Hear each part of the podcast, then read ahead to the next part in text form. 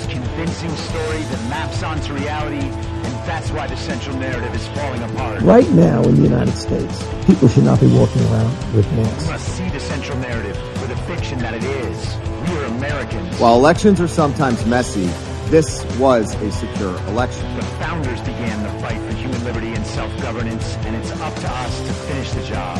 I tell you what, we are in a truth emergency right now. This is the end game.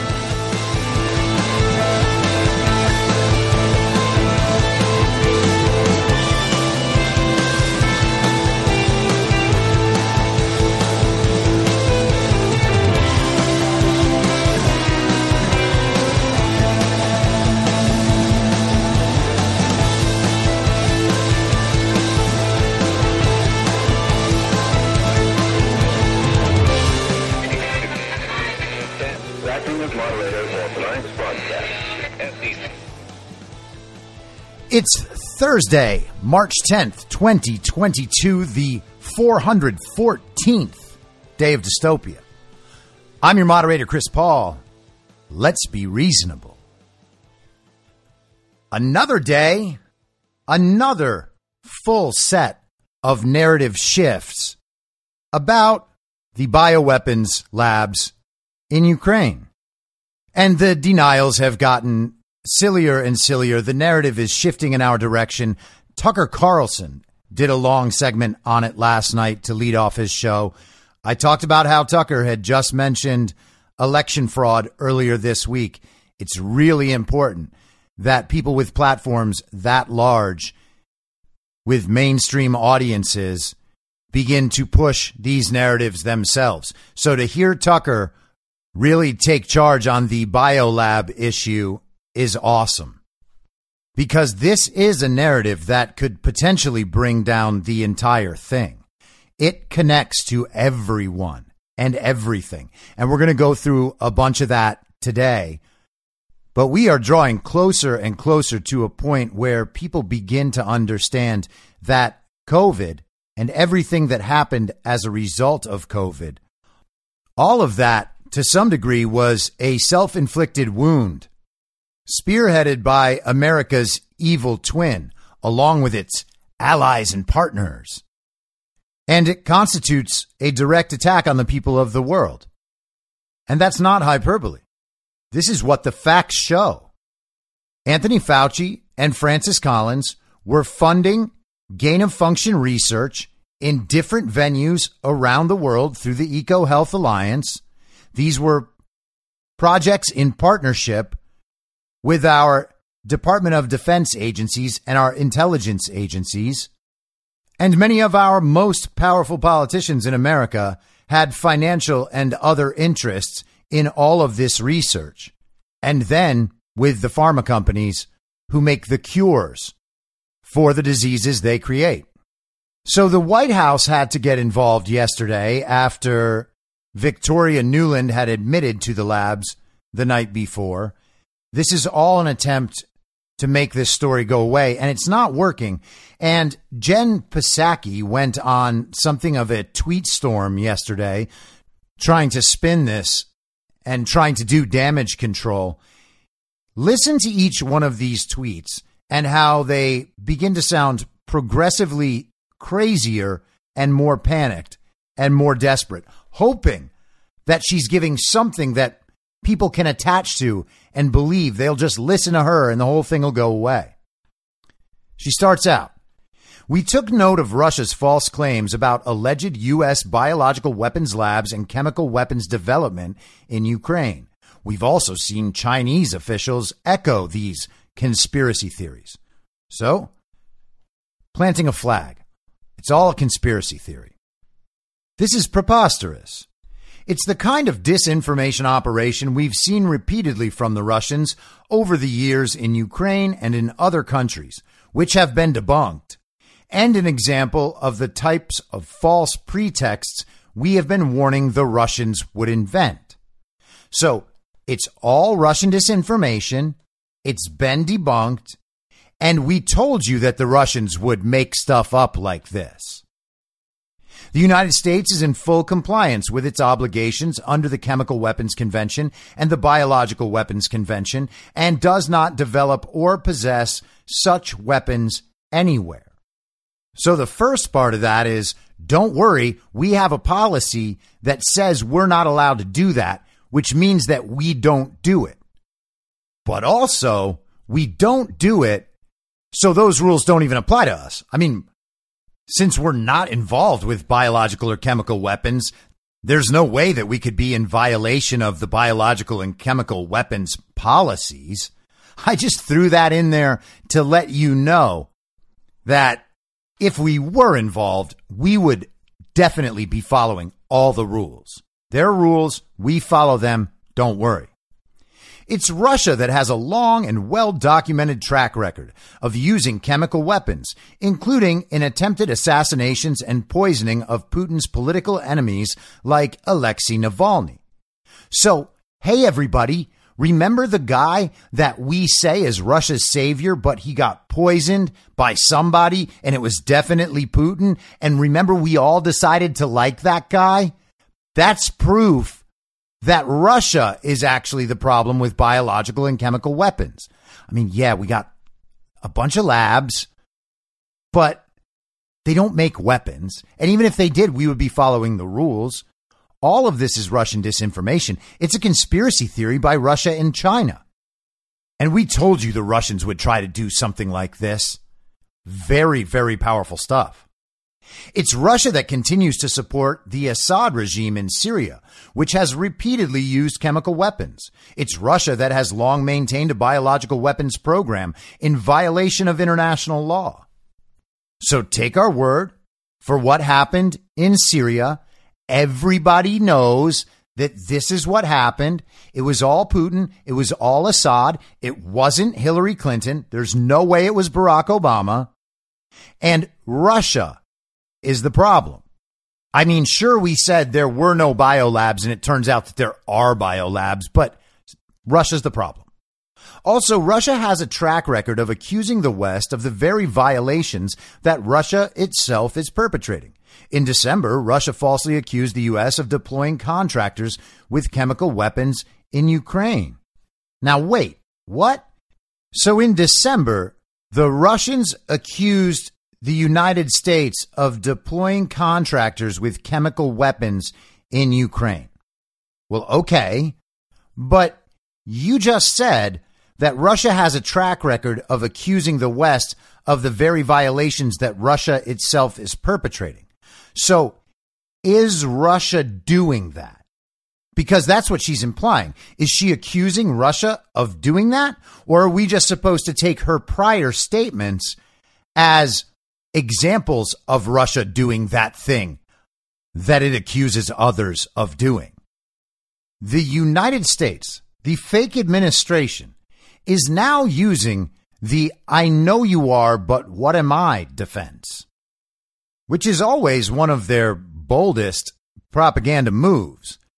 Everything bad about them is actually something bad about the other side it turns out there's actually no way to accuse them of doing anything. Otherwise, you're at risk of exposing the fact that you did it yourself. It's an amazing defense. Actually, it might even be bigger than the I know you are, but what am I defense. This is basically a full on he who smelt it dealt it defense. It's strange though, because I haven't seen the United States claimed that Russia made COVID, but we do have tons and tons of evidence that the United States, along with the CCP, actually did make COVID. That we have overwhelming evidence for.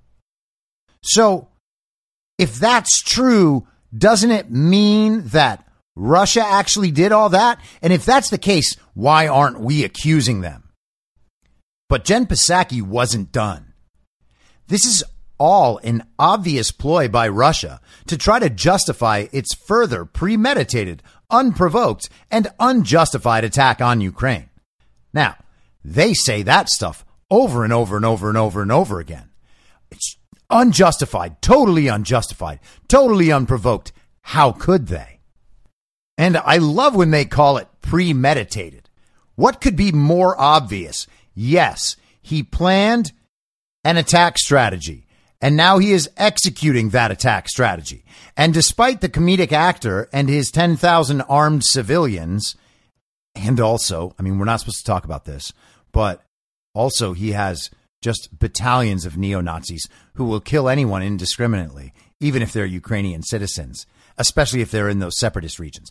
But 10,000 armed citizens are bravely opposing his premeditated strategy. Now that Russia has made these false claims and China has seemingly endorsed this propaganda, we should all be on the lookout for Russia to possibly use chemical or biological weapons in Ukraine or to create a false flag operation using them. It's a clear pattern. Remember, like a month or so ago, when false flags themselves, just the concept of a false flag, was a conspiracy theory? No matter how many race hoaxes we get, Jussie Smollett. Jussie Smollett's getting sentenced today, probably to like 20 hours of community service or something. But like a month ago, there was no such thing as a false flag. And then all of a sudden, Vladimir Putin, he was going to stage some false flag attacks in Ukraine where it looked like, it looked like the Ukrainians were attacking Russian assets, which would draw Russia into the war. Did that happen? Well, no. So they've already been lying to us about the potential for a false flag for a month or maybe two months. That's the actual pattern here. Vladimir Putin staging false flags is not part of a pattern. It is part of a narrative suggested by the fake administration and whoever is controlling them. But the pattern of false flags is 100% on the Jen Psaki side of things. This is one of those moments that you should understand that the fake administration and the people who share common interests with them and the news media and the tech companies are all lying to you. They're not making mistakes. The situation on the ground is not changing. The science is not evolving. They're just lying. And you can see them lying. And you can see the layers being peeled back on the lies, and you can see what lies they then revert to.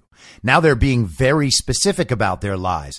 Well, there are no biological or chemical weapons factories there. At the beginning, it was just no, there are no U.S. biolabs in Ukraine. Then it was, okay, well, there are U.S. biolabs in Ukraine, but they're not funded by the Department of Defense. Then it turns out they were. Well, they keep scaling this back and scaling it back, making their lie more and more and more and more and more specific. So I want to share this little video clip. Well, it's going to be audio for you.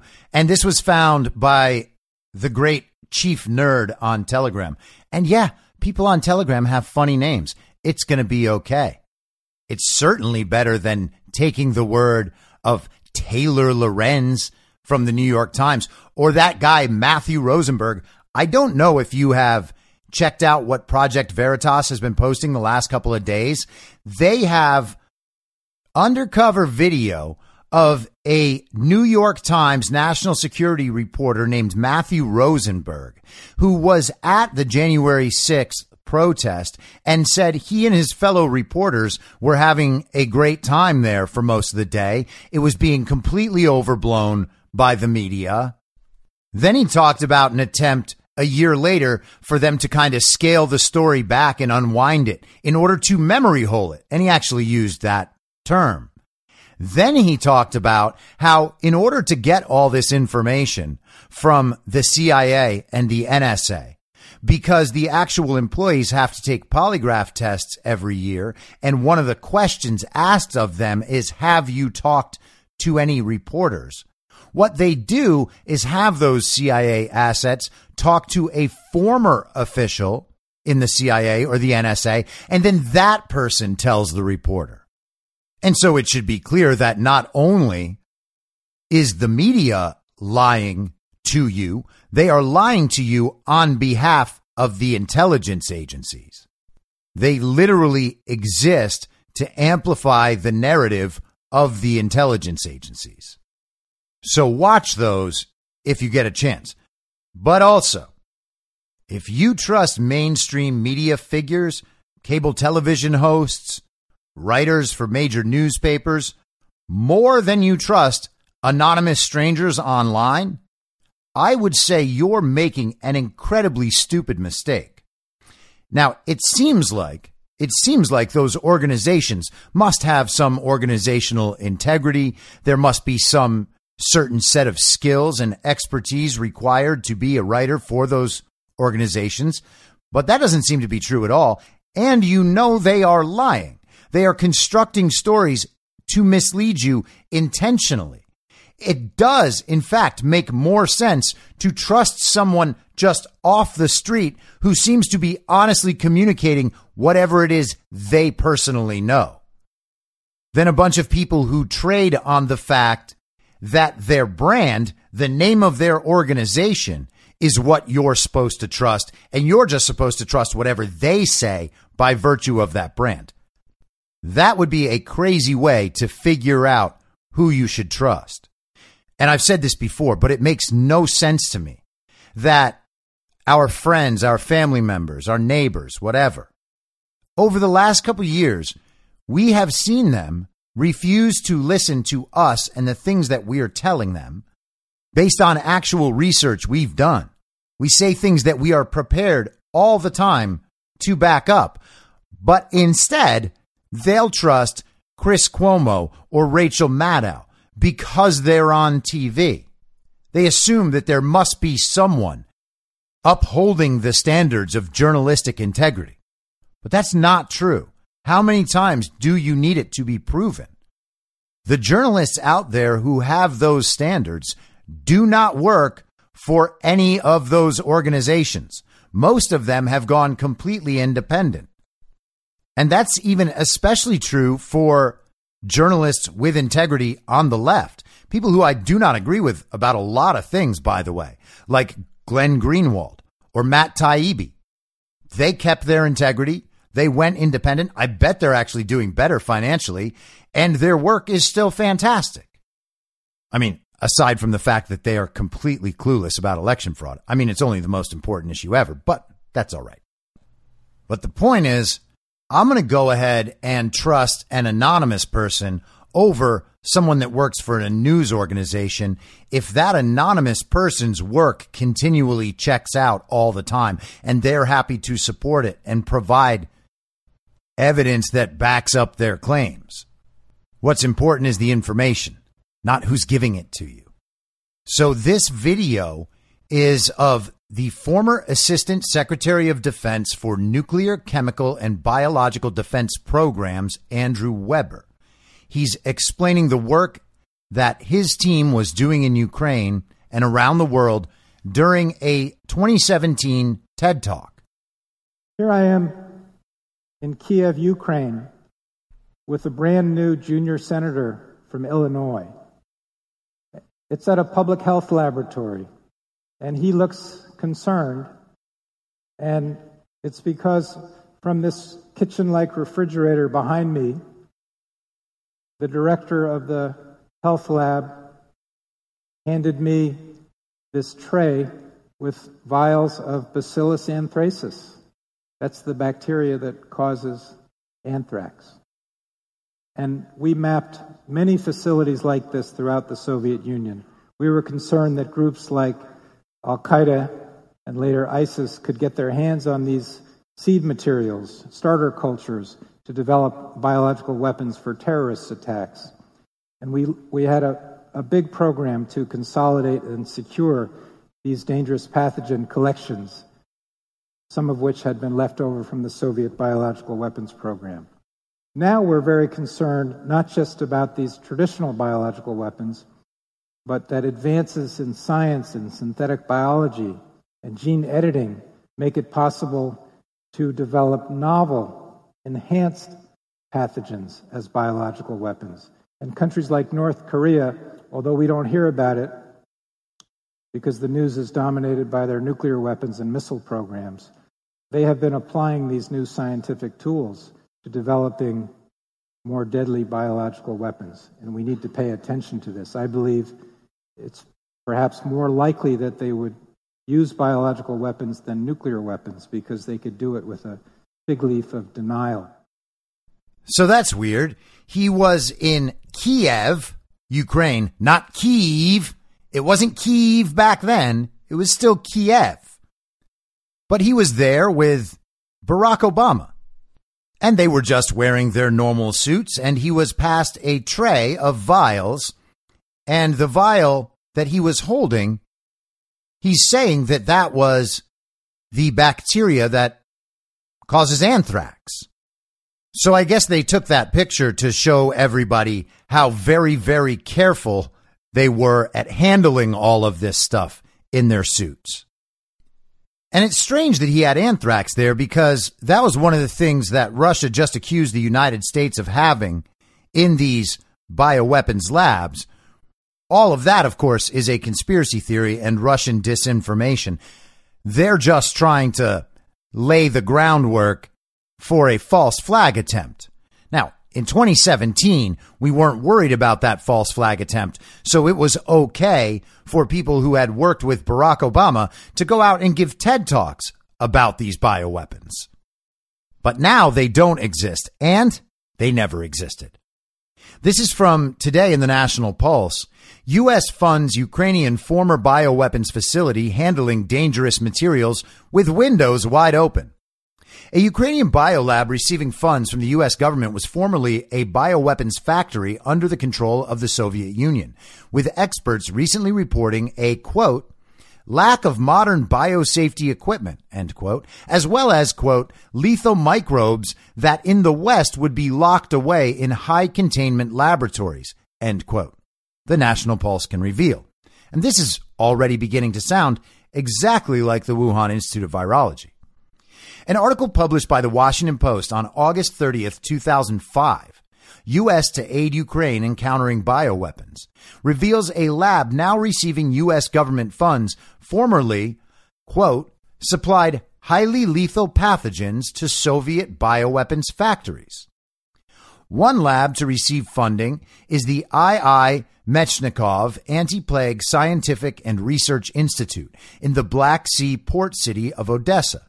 The Institute was part of a Cold War network of anti plague stations that supplied highly lethal pathogens to Soviet bioweapons factories.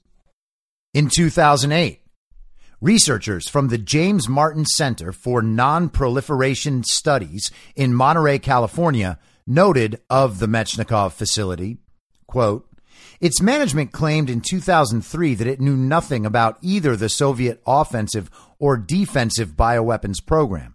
We questioned the second since it was, in effect, a closed facility until the late 1980s and worked on highly dangerous Group 2 pathogens and probably, at least at the time, on some Group 1 pathogens since at least 1965.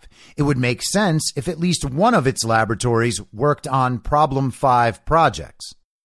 Problem 5 was the code name given to the Soviet bioweapons program. Another report by the James Martin Center revealed disturbing practices at the U.S. funded facility. The lack of modern biosafety equipment is also raising concern among U.S. officials about the potential for an accidental release of deadly bacteria and viruses. In Odessa, where 44 scientists and about 140 support staff carry out research in the II Mechnikov Anti Plague Scientific and Research Institute, scientists wearing cotton smocks and surgical masks work with lethal microbes that in the West would be locked away in high containment laboratories and handled only by scientists in spacesuits. Well, that's weird. I thought the masks worked. The lab scientists said their training in handling dangerous materials allowed them to work safely with pathogens without Western style safety equipment, which they viewed as unnecessary and which in any case they cannot afford. Many of the institutes are located in downtown areas, and some work with pathogens with windows wide open, said Sonia Ben Ouagrham, who currently authored the Monterey study with Zilinskas and Alexander Melikishvili. The news follows Biden's State Department official Victoria Nuland telling the United States Senate that the American government is concerned about biological research facilities falling into Russian hands as a result of the ongoing conflict in Eastern Europe, despite the department appearing to correct her testimony the following day. The unearthed article also confirms a previous National Pulse report revealing how former President Barack Obama spearheaded negotiations leading to the lab eventually receiving U.S. government funds as part of a memorandum of understanding with the U.S. Defense Department. The agreement, the result of more than a year of negotiations, was announced by Senators Richard Lugar and Barack Obama during a visit to the Ukrainian capital, Kiev, notes the Washington Post. A separate article from the Irish Times. Odessa Labs host deadly legacy. Explains the Odessa based laboratory's former connections to the Soviet Union's biological weapons programs. Dubbed a repository of knowledge, equipment, and lethal pathogens that could be useful to bioterrorists. The lab Obama negotiated to receive U.S. funds was highlighted for its inadequate safety procedures. The institutes were not officially part of the Soviet bioweapons complex, so they have been ineligible for the tens of millions of dollars given each year by Western governments to keep former weapons scientists from selling their expertise. These governments are just beginning to look for ways to help the institutes, and not only because of the bioterrorism threat. In a two year study of Russia's biotech industry, a panel of the U.S. National Academy of Sciences recently urged former Soviet republics to modernize the anti plague labs and integrate them with other global networks working to prevent pandemics. Thank goodness. They often have culture collections of pathogens that lack biosecurity, and they employ people who are well versed in investigating and handling deadly pathogens, said Raymond Zilinskas, a bioweapons expert and co-author of a draft report by scholars from the Center for Nonproliferation Studies at the Monterey Institute of International Studies on the role of Ukrainian labs in Soviet bioweapons efforts. Some are located at sites accessible to terrorist groups and criminal groups, he added. The unearthed biolab facility follows intense scrutiny over the U.S. government's decision to fund risky gain of function research in Wuhan at a Chinese Communist Party run lab with military ties. One Swedish made penis enlarger pump. That's not mine. One credit card receipt for Swedish made penis enlarger signed by Austin Powers. I'm telling you, baby, that's not mine. One warranty card for Swedish made penis enlarger pump filled out by Austin Powers. I don't even know what this is. This sort of thing ain't my bag, baby. One book, Swedish made penis enlarger pumps and me. This sort of thing is my bag, baby. By Austin Powers. Biological weapons do indeed seem to be the evil twins bag, baby. But here's Marco Rubio with the director of the CIA, William Burns. And let's see if they can spin it any better. There's a difference between a bioweapons facility and one that's doing research. A bio research facility is a totally different thing than a bioweapon facility because you could have samples of a deadly or you know serious pathogen, but that doesn't mean you could weaponize it or that you're working on weaponizing it. But people ask themselves if there's these facilities there, and there's a lot that play here. I mean, there was a lot. We should have, and this is none of you, but a long time ago, this should have been acknowledged. Like there are, yes, there are these labs. This is what they do. Because a lot of these fact checkers just said, don't even mention labs because it's it's they don't even exist. They do. They exist all over the world. There's city. There's labs like that right here. So the what I think got some people fired up is when she said we're worried that the Russians will get a hold of these facilities because that implies that there's something in those facilities that's very dangerous. So I don't know if you could shed some light on how it can how there can be things in the lab that are dangerous, but they not be weapons labs. Yeah, all I would all I would say, Senator, is that you know the the danger here, it seems to me, is the capacity the Russians have developed and that they've used in the past, and their you know, interest in trying trying to create false narratives here as well. Um, to the best of my knowledge, well, you have to be careful about, you know, any of those substances you've you've talked about, which you see in public health or research systems around the world for civilian purposes. Well, you have to be careful about that. That is in no way akin to the kind of threats that would be posed by, you know, weapons research and development or weapons facilities. Yeah, I, just think that the answer is what piqued a lot of people's. Uh, and, and look, they're they're latching onto it. Is my point. This is what the. I think there's been such a good job done at defeating them in the information space, but this is one where they seem to have latched on. I don't. I, I don't think anyone believes per se that if there's some very serious attack or even a fake one that they've that that, that we're going they're going to convince the American public that the Ukrainians are behind. So little Marco is in an absolute panic, trying to figure out how to say everything in a way that makes it sound innocuous.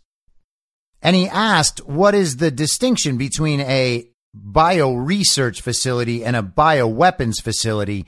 And they both agree, the CIA director chimes in, they both agree that the real danger, the real danger is whether or not the Russians are going to be able to spin a false narrative.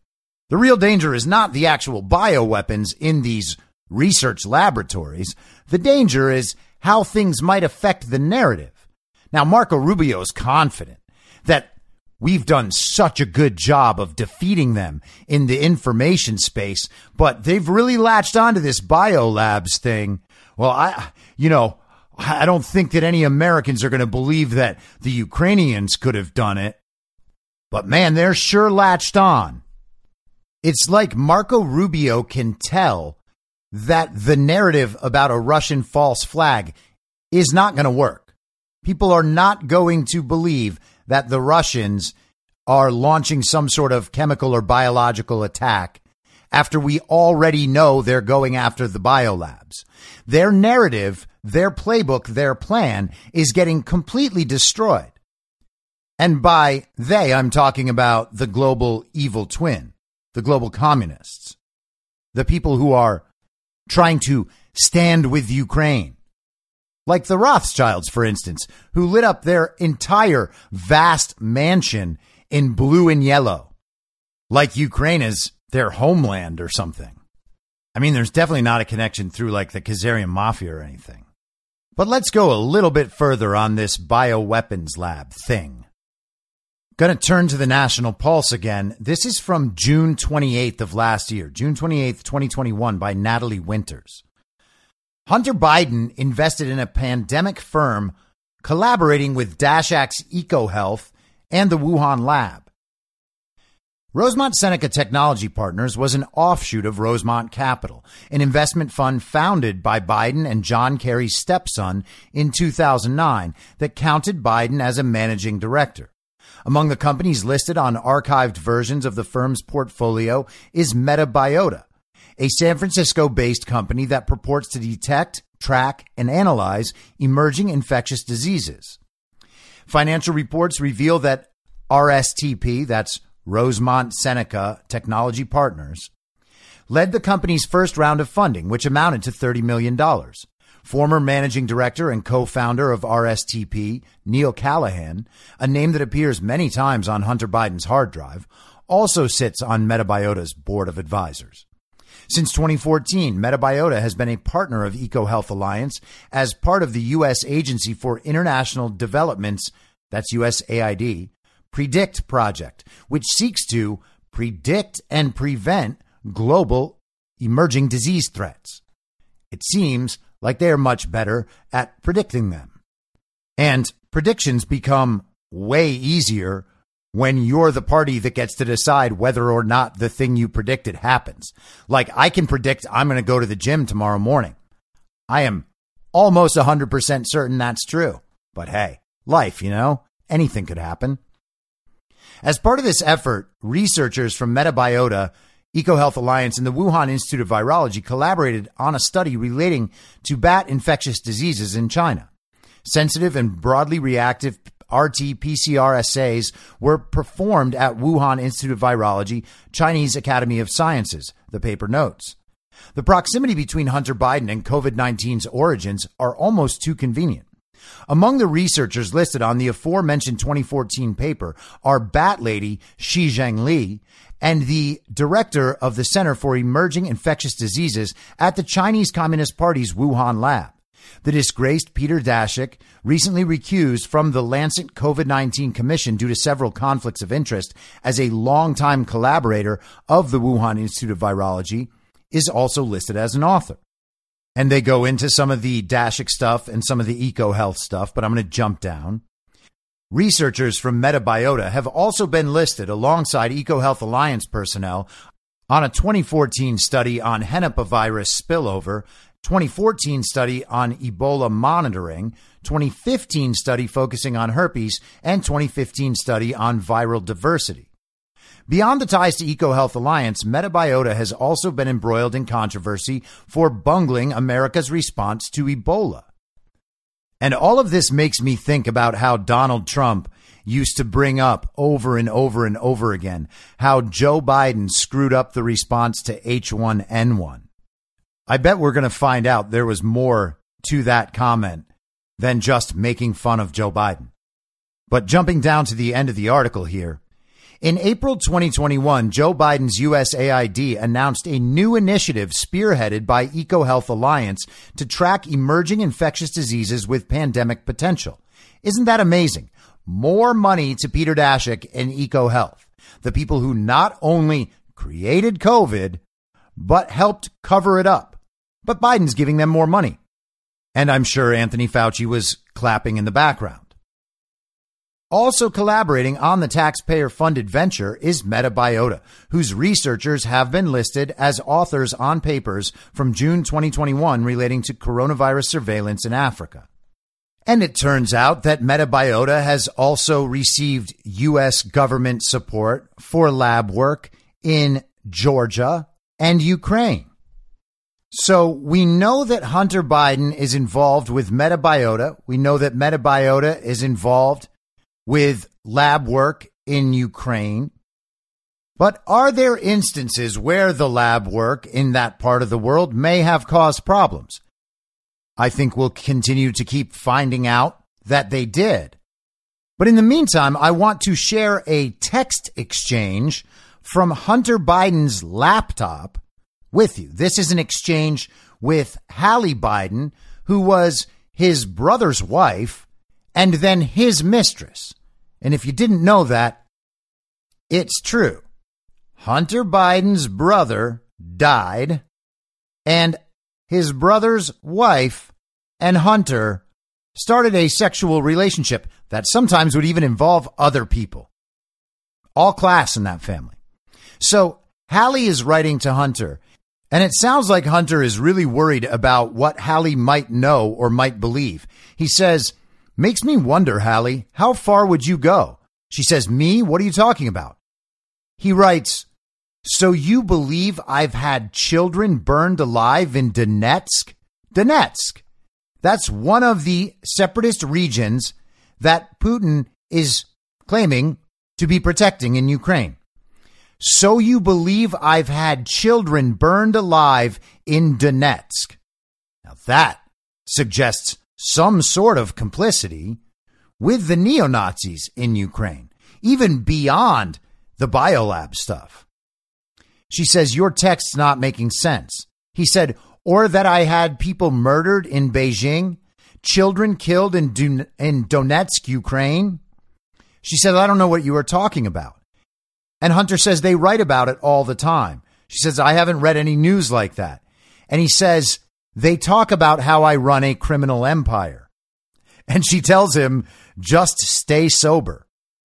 Now, Hunter's not quite admitting right there that he had children burned alive in Donetsk and people murdered in Beijing, but he does seem like he has a guilty conscience.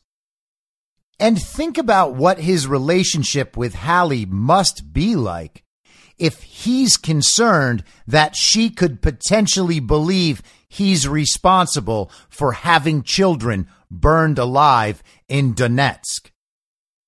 Think about all the people closest to you. Do you believe that any of them could be responsible for having children burned alive in Ukraine? Probably not, right?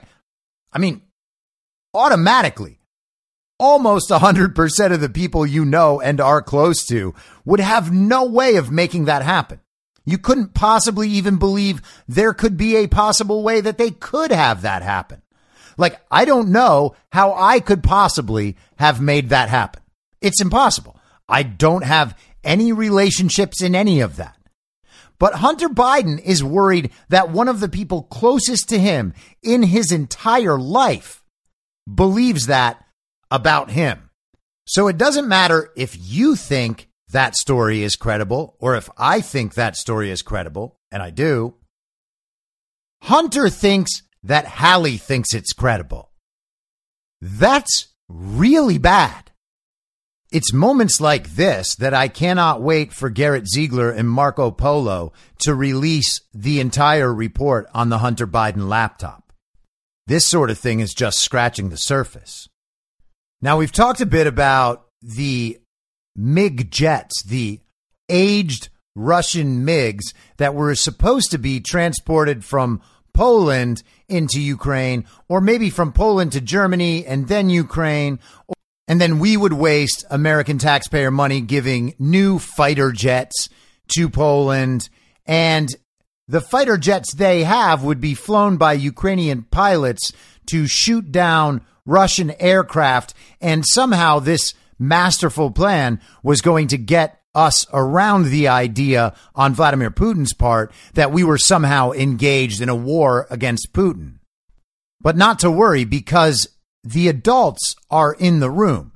That was what happened when the fake administration took office. We were told by the very smart people in our society that the adults were back in the room. That was one of Sam Harris's favorite things. We just need to get the adults back in the room. Trump is not a serious person. His administration, they're not serious people.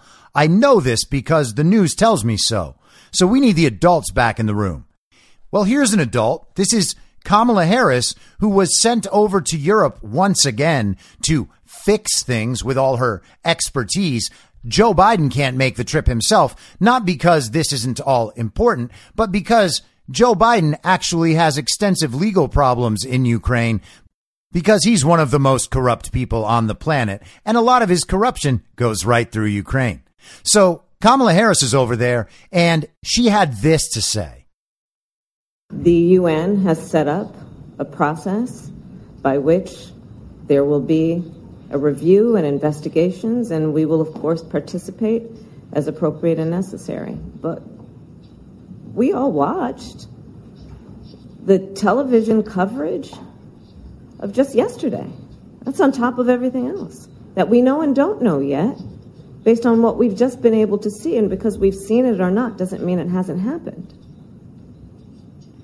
but just limited to what we have seen. Pregnant women going for health care, being injured by, I don't know, a missile or bomb in an unprovoked, unjustified war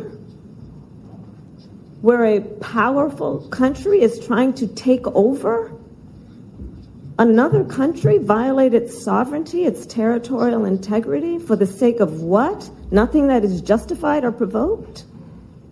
Absolutely, there should be an investigation. And we should all be watching. And I have no question the eyes of the world are on this war and what Russia has done in terms of this aggression and these atrocities. I have no doubt. She's literally hoping that everyone has seen the same Western propaganda news coverage of the situation in Ukraine and has believed and accepted all of it. We overthrew their legitimate government in 2014 with street protesters and rioters that our media called peaceful. And then we installed a puppet government. And then there was basically a civil war for eight years in these separatist regions of ethnic Russians who speak Russian and don't want to be part of Ukraine? And they're always being attacked by neo Nazis, and we have bioweapons labs there, and now Putin is attacking those. Hopefully, they don't fall into the wrong hands. You guys all believe me, right? The adults are fully back in the room. Now, let's switch subjects without a segue and talk about some election fraud. This is from a man named Jeff O'Donnell, who online goes by the Lone Raccoon, but he is a very serious person and an elections expert, and he has testified in Wisconsin about election fraud in Wisconsin, and he has worked on election fraud across the country. This is a post he made yesterday. I haven't said a lot about New York State. According to Democrats, a rock solid bastion of liberal socialism that can be counted on to produce a huge number of electoral votes every four years. So if they were going to concoct a national conspiracy to steal the 2020 election, they obviously don't have the time and effort to do anything in New York right? Nassau County. Why, with 78% of the vote in, according to the New York Times and Edison, that's the reporting service on election night, this is what is considered the source of the information. They receive the vote tallies in real time and then put them out to the public. So, with 78% of the vote in in Nassau County, Trump was leading with a Trump Biden ratio of 102%. Okay. So 100 Biden votes, Trump gets 102. But the last 22% of the vote to come in was so pro Biden that it dove to 82% by the end. All right. So by the end of the election, that last 22% of the vote comes in. And rather than Trump leading 102 to 100, he's now down 82 to 100. So every 100 votes for Biden, Trump only has 82. That is a huge difference to make up with only 22% of the vote remaining. Back to the post, he says about two out of every three votes from that time forward went to Biden. Election day votes should have been at the end. And we all know Trump wins election day in person votes by huge margins everywhere.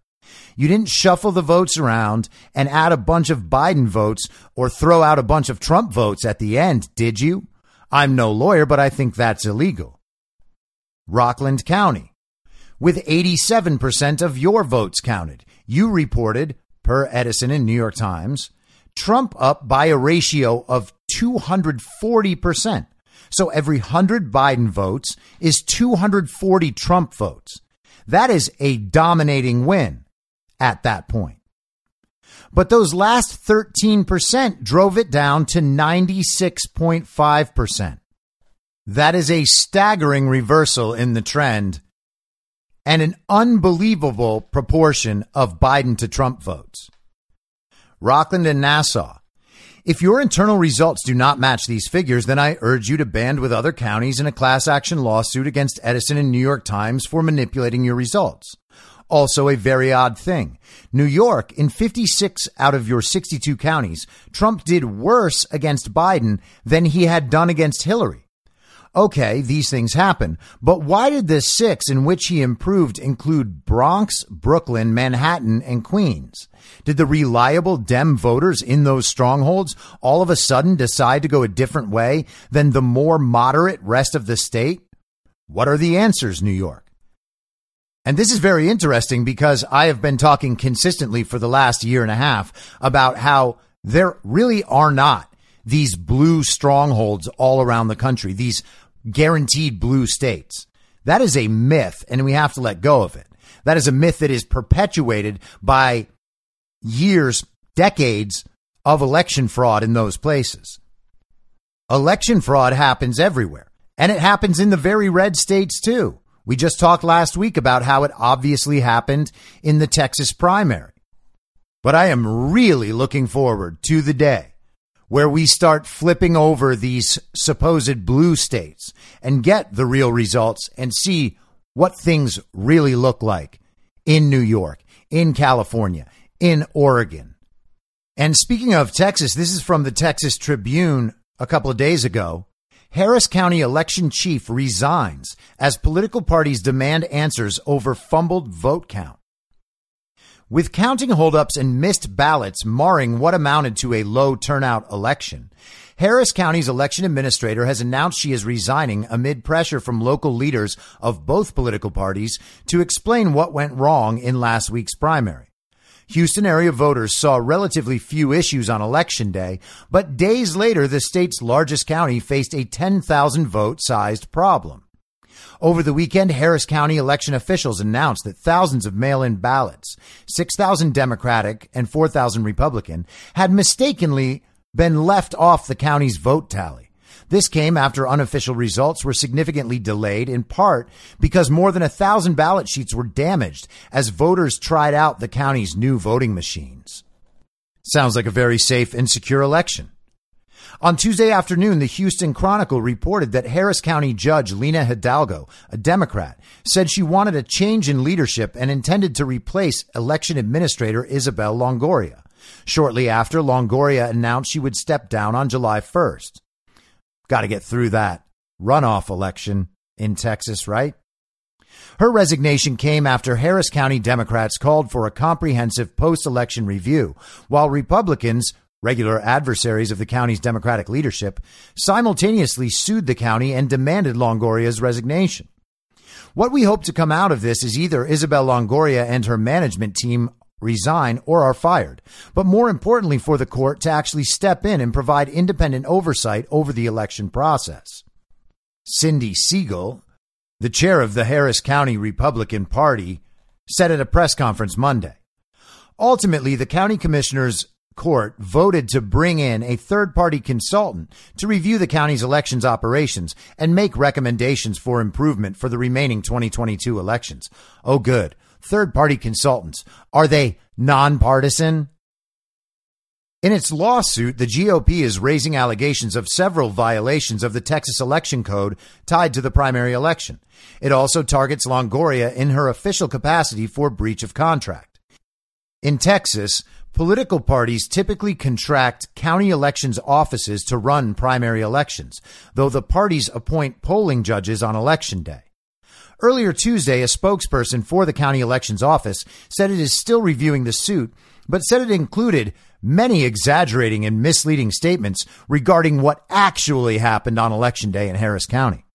Instead of working together to finalize counting the votes, the party is pursuing litigation to undermine the integrity of elections in this state and further deflect from the appalling impacts of Senate Bill 1, including the almost 11,000 mail in ballots flagged in Harris County for rejection. Leah Shah, the spokesperson, said in an email Tuesday, We will address each allegation in court filings as appropriate. So you got that? All the allegations are false and they are just being made to attack the integrity of elections, even after they already attacked the integrity of our elections by passing laws that made it harder to commit mail in ballot fraud. The delays in Harris County began on election night when election workers began compiling vote tallies after polls closed. Like many other Texas counties, Harris recently switched to new voting machines meant to leave a paper trail. After making their selections on an electronic device, voters feed a printed version of their ballot into a scanner to cast their vote. The ballot is so lengthy in Harris that it requires two printed ballots per voter. And there's nothing wrong that could happen there. That's basically how I got to vote in California in 2020.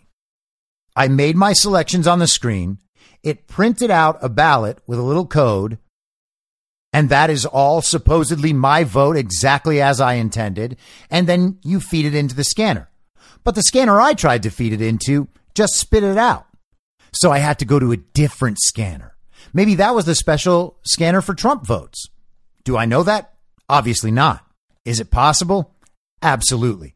Would I trust any elections official in Los Angeles, California? Hell no.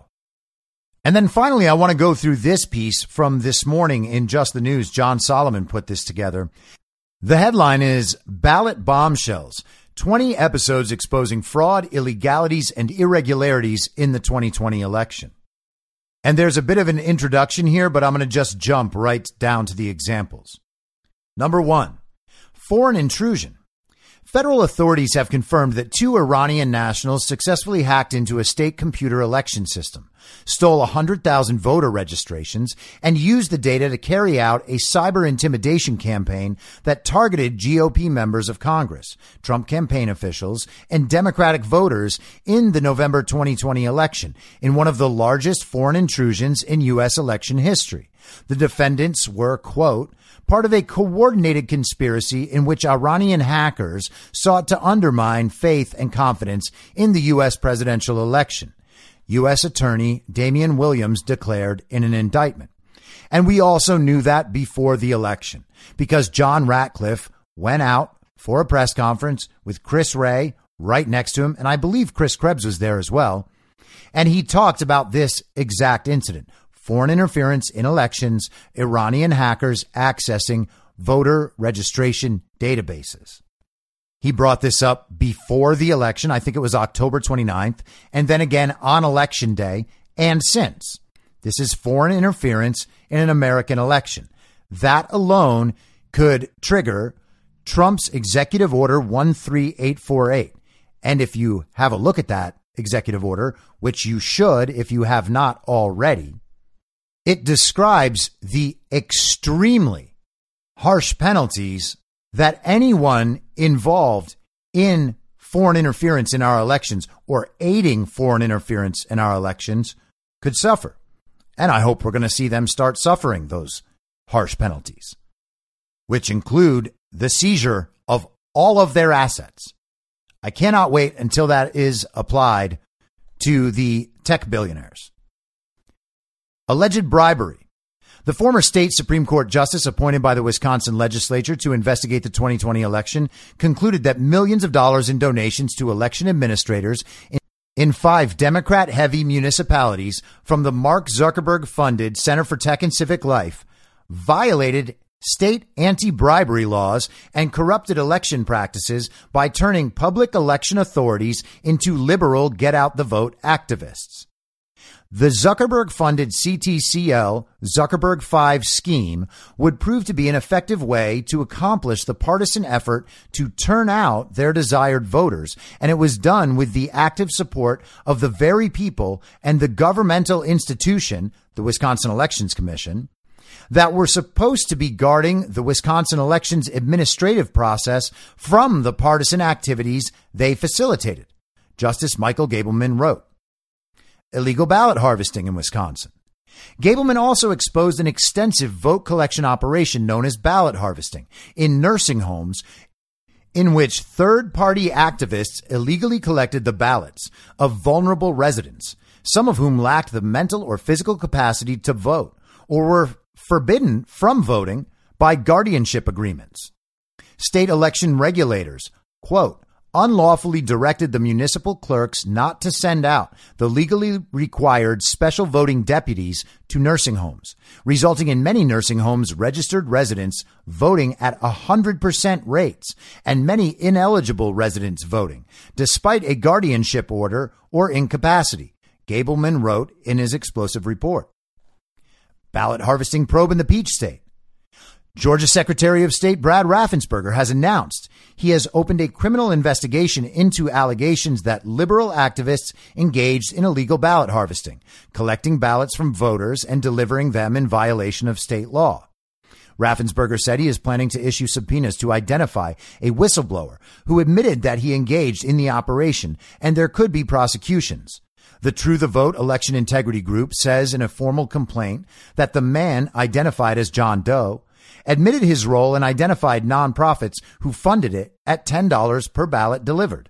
The watchdog group also claims it has assembled cell phone location records pinpointing the alleged harvesting by as many as 240 activists.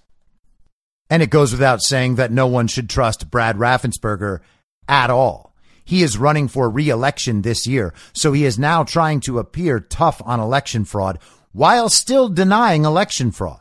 I heard him in an interview a week or so ago, still denying that the 2020 election was a problem.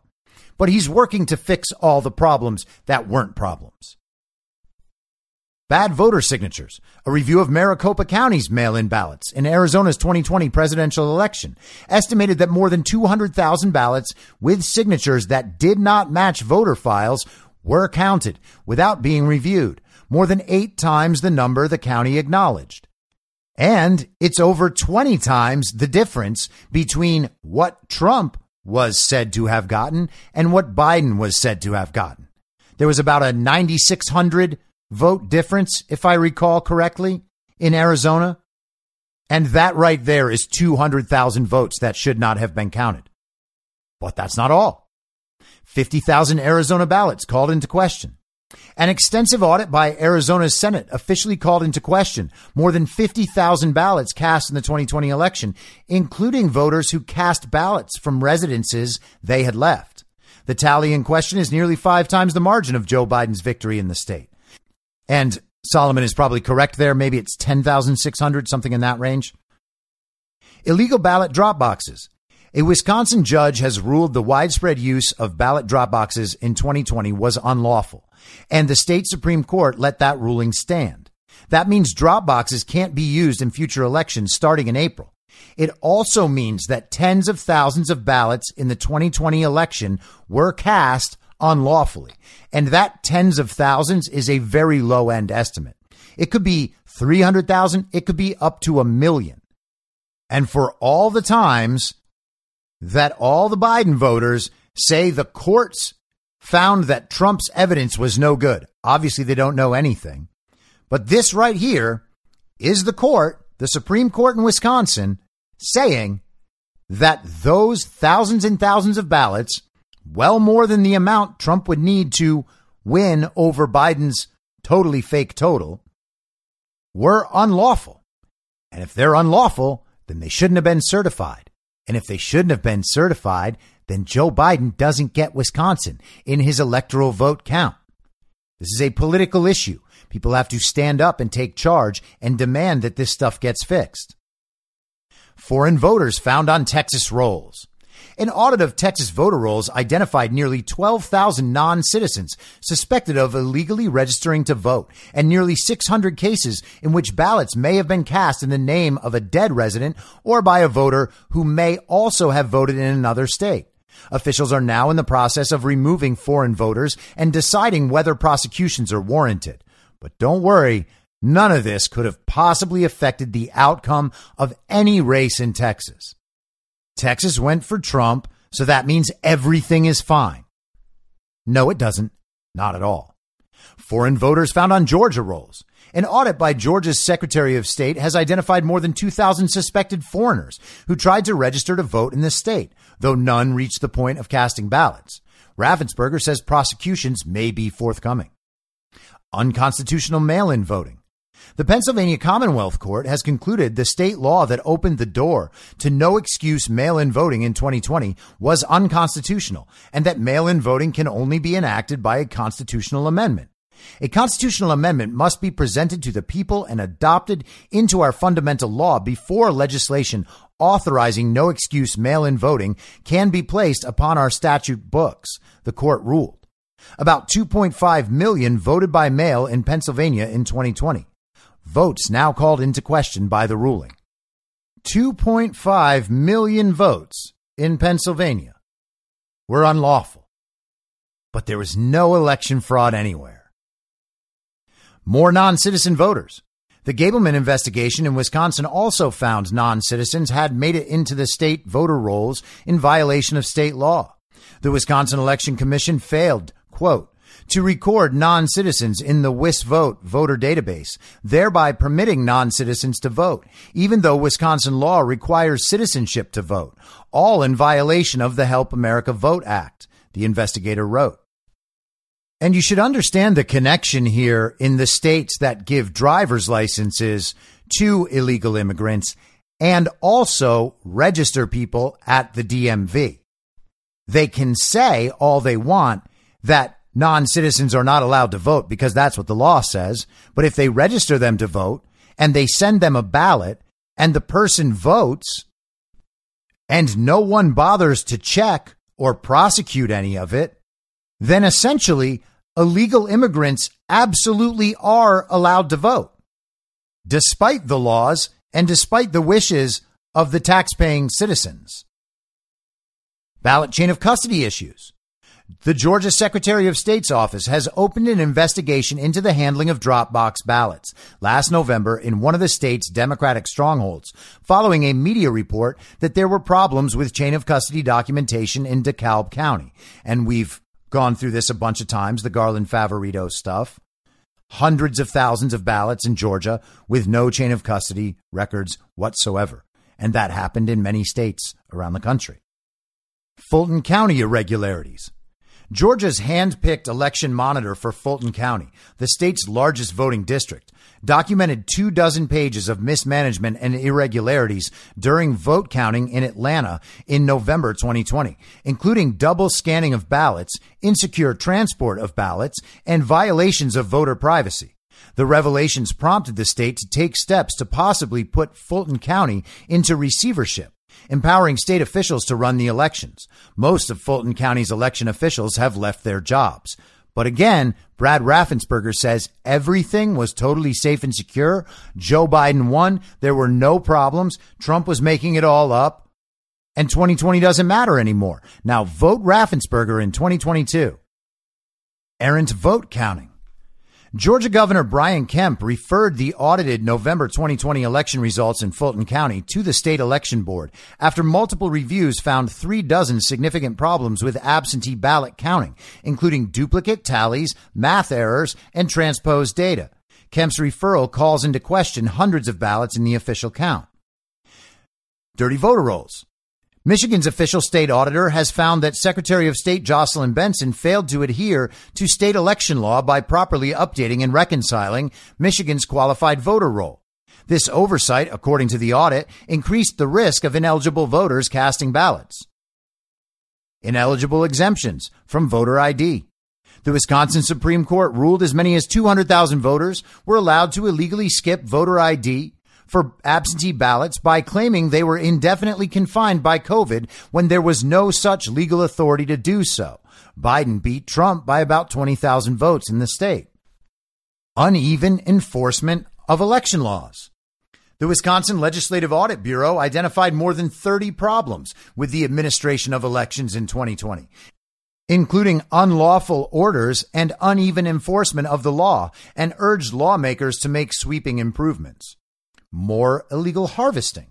In Arizona, a half dozen people have already been indicted on charges of illegal harvesting in a probe by Attorney General Mark Brnovich that shows signs of expanding. It comes after the U.S. Supreme Court rejected Democrats' arguments and concluded Arizona's ban on harvesting was constitutional. Voter fraud in Michigan. Michigan charged three women in connection with voter fraud schemes, including efforts to cast ballots on behalf of non consenting nursing home residents. And still more nursing home fraud. In Wisconsin, Racine County Sheriff Christopher Schmaling announced his investigators have secured evidence that 8 out of 42 residents at a local nursing home had been recorded as casting absentee ballots that their families said was not possible because the residents didn't possess the cognitive ability to vote. And I know that all of this stuff is stuff we've gone through on the show before over the last year and a half.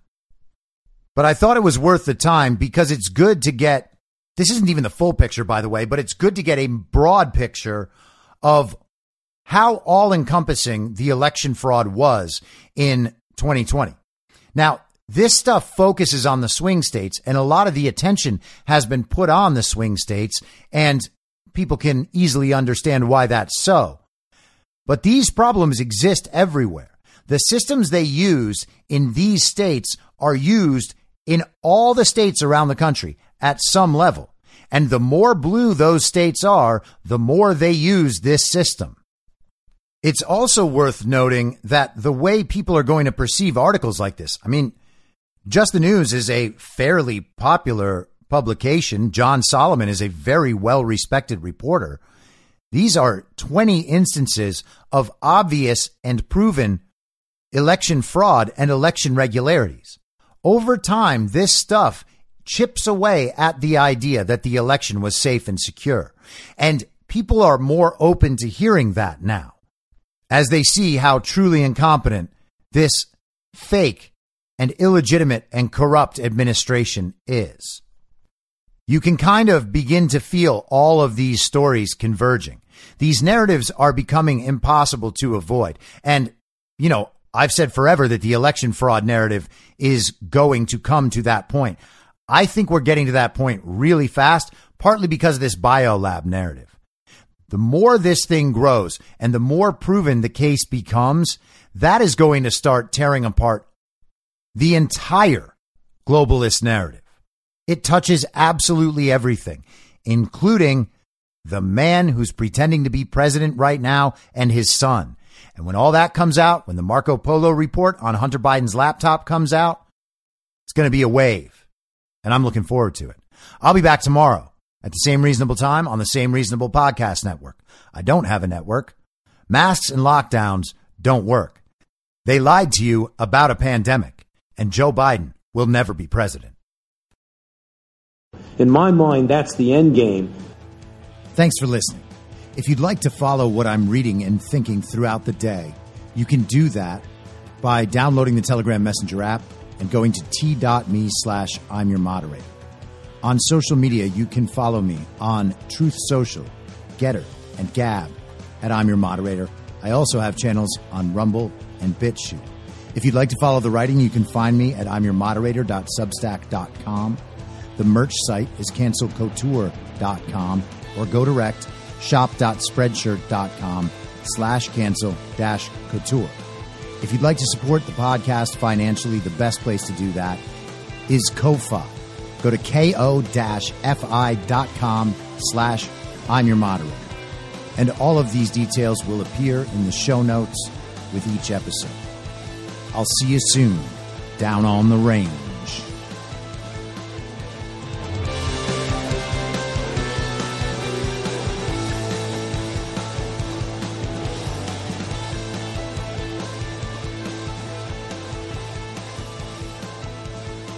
It's high noon.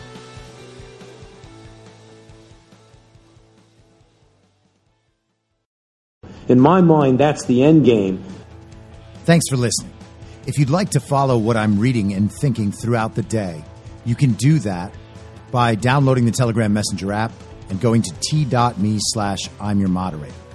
On social media, you can follow me on Truth Social, Gettr, and Gab at I'm your moderator. I also have channels on Rumble and BitChute. If you'd like to follow the writing, you can find me at imyourmoderator.substack.com. The merch site is cancelcouture.com or go direct shop.spreadshirt.com slash cancel dash couture. If you'd like to support the podcast financially, the best place to do that is Ko-Fi. Go to ko-fi.com slash I'm your moderator. And all of these details will appear in the show notes with each episode. I'll see you soon down on the range.